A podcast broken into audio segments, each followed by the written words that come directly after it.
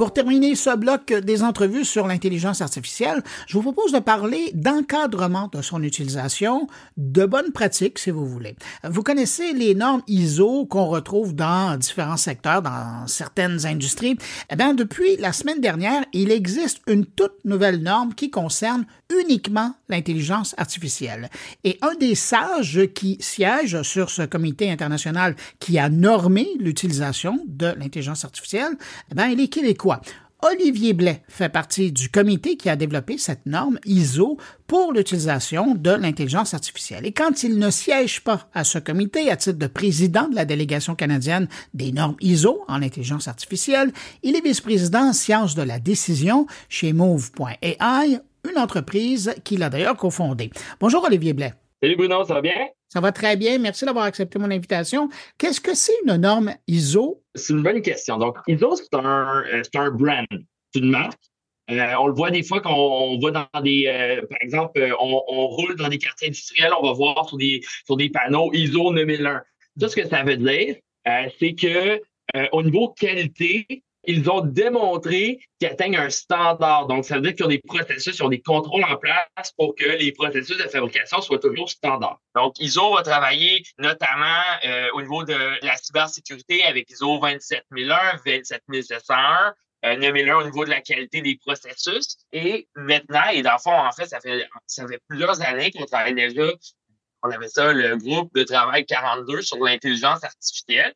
Donc, on travaille avec des experts de partout dans le monde. Donc, le Canada, on est représenté. Je suis président du Comité canadien des normes ISO. Donc, on représente le Canada pour s'assurer que le Canada a sa place à l'international et qu'ensemble, on travaille sur des euh, standards et des processus et des trucs, des astuces, des certifications pour les systèmes d'intelligence artificielle qui compose ce comité international? Bon, il y a vous là, qui, êtes là, mais ce sont quoi? Ce sont des industriels, ce sont des gens du gouvernement, ce sont des savants, des bien-pensants, des académiques? Qui on trouve autour de, ces groupes-là? On va trouver un mix et c'est important. Donc, euh, le comité canadien au niveau canadien pour les normes ISO, c'est régi par le Conseil canadien des normes. Et le Conseil canadien des normes a des critères. Donc, on doit avoir euh, de la diversité, autant hommes-femmes, autant de façon culturelle. Il faudrait que tout le monde doit être canadien, mais vraiment, il y, a une, certaine diversité qui est requise, autant au niveau de, l'âge aussi, donc d'avoir des gens un peu plus jeunes, des gens qui ont un petit peu plus d'expérience, euh, et au niveau des parcours. Donc, on se doit d'avoir un ratio académique, industriel, gouvernemental, mais c'est davantage au niveau industriel. Donc, on veut s'assurer que les fabricants et les utilisateurs industriels d'intelligence artificielle sont représentés et que vraiment les normes s'adressent davantage à eux. Vous le disiez tout à l'heure, hein, quand on passe dans les centres industriels, on le voit là. Euh, ISO 9000 et, compagnie. Mais pourquoi c'est important dans le domaine de l'intelligence artificielle d'avoir une norme ISO?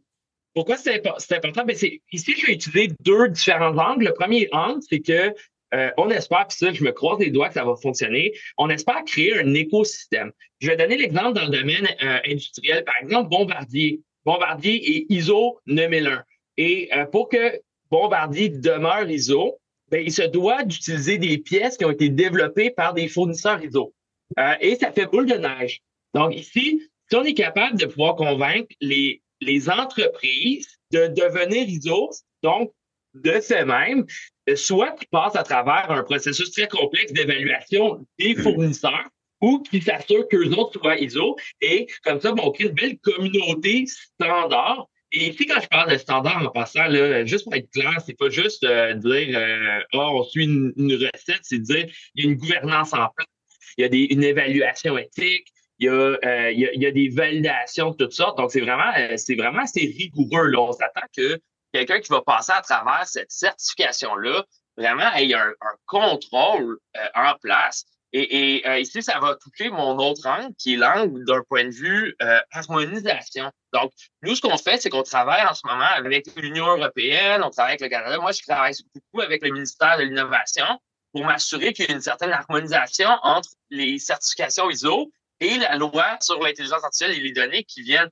Donc, ici, ce qu'on essaye, ça serait de dire, si tu es certifié ISO, ben, de facto, tu te retrouves à être aussi conforme à la loi. Et ça, c'est une intention, c'est pas confirmé, mais on essaie de faire ce lien-là. Mais une norme ISO, c'est international. Donc, si vous, comme Canadien, vous assurez que ça réponde au contexte de la loi canadienne, votre comité euh, collègue là, en France, lui, va probablement essayer de faire la même chose, sachant qu'il y a des lois qui vont aller plus loin que d'autres dans différents pays. Comment on arrive à trouver un terrain d'entente pour dire, ben, on intègre ça, mais on n'intègre pas ça?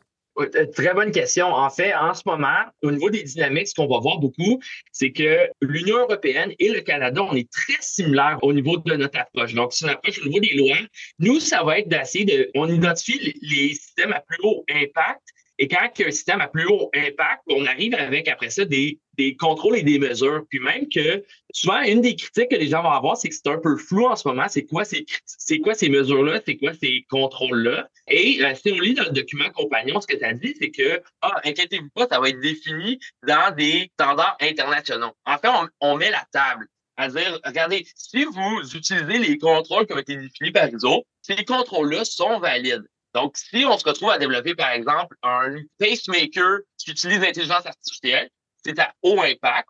Donc, vu que c'est à haut impact, il doit être contrôlé. Il va être contrôlé en utilisant, par exemple, des, euh, des contrôles et des processus euh, qui, sont, qui sont proposés par ISO.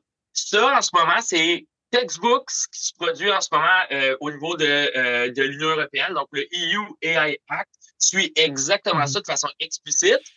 nous, ça va être plus implicite. Donc, au niveau européen, après, c'est ça à haut impact. Eux autres, c'est un niveau de risque. Et quand le niveau de risque dépasse un certain seuil, ben, il va suivre exactement la même approche, utiliser, puis eux autres, vraiment, ils vont même mentionner une liste, ils vont lister des, des, documents ISO et dire, OK, vous devez suivre ces standards-là pour démontrer que euh, vous êtes conforme. Mais là, je vous entends bien, mais quel type d'organisation devrait, selon vous, quand vous avez planché à ça depuis longtemps et mm. que vous êtes encore dedans, quel type d'organisation devrait adopter cette norme de ISO 42001? C'est sûr que quand on pense à ISO, on va souvent penser à des grosses entreprises. Donc, la réponse la plus rapide, c'est de dire, c'est quoi? Les grosses entreprises sont peut-être mieux préparées à pouvoir adopter ça. Par contre, en ce moment, on travaille sur deux axes. De un, on se dit, on, est en train de convertir ça en des normes qui sont pas nécessairement des normes, mais juste on, éduque pour, pour montrer que c'est pas si pire, c'est pas si difficile en fait d'intégrer les normes ISO pour des petites et moyennes entreprises. On s'entend qu'au Canada, 99,8% des entreprises sont des petites et moyennes entreprises. Moi, je suis cofondateur de MoveAI on n'est pas une large enterprise. Et moi, je suis très sensible. C'est pour ça qu'on travaille présentement, euh, le gouvernement canadien, puis aussi à l'international, sur euh, des façons d'alléger un peu le, contenu. Ça va être moins lourd, ça va être un petit peu plus éducatif. Euh, fait ça, c'est d'une part. Mais d'autre part aussi, il y a une fausse croyance qui pense que ISO, c'est juste fait pour être certifié avec la lourdeur, parce que de la certification, c'est difficile. Il faut que tu trouves un partenaire de certification qui est approuvé et tout. Mais ce qu'on bâtit, puis moi, c'est ça qui m'a, c'est ça qui m'a attiré le, plus au départ. C'est des meilleures pratiques.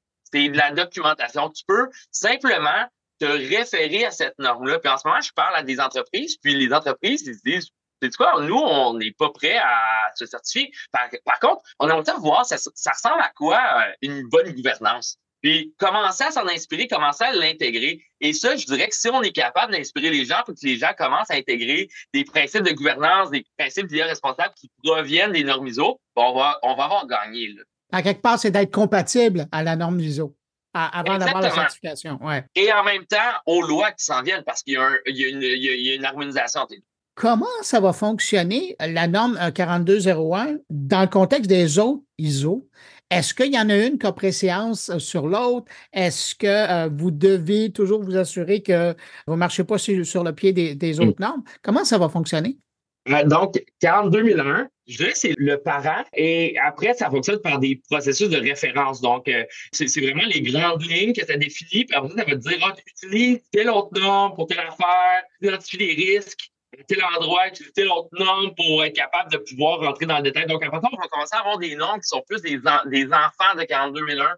Euh, et on va voir cette arborescence-là. On va être compatible aussi avec d'autres types de, euh, de standards. Ah, vous ne vouliez pas réinventer la roue, là? Le but est vraiment de... On, on cherche l'harmonisation à l'international. C'est ce qu'on recherche. Olivier Blais, je rappelle, vous êtes cofondateur de MoveAI et euh, vice-président en sciences euh, de la décision euh, chez vous, dans votre entreprise. Et parallèlement, et c'est pour ça qu'on vous parlait aujourd'hui, vous êtes président de la délégation canadienne de ISO Et euh, ben, on vous remercie pour tous ces efforts que vous avez faits. Mm. Et ça va vraiment justement aider euh, bien des entreprises à avoir une saine utilisation de l'IA dans leur entreprise. Merci beaucoup pour cette entrevue. Merci beaucoup, Bruno. Et je vous souhaite une bonne fin d'année. Au revoir. Vous aussi, au revoir.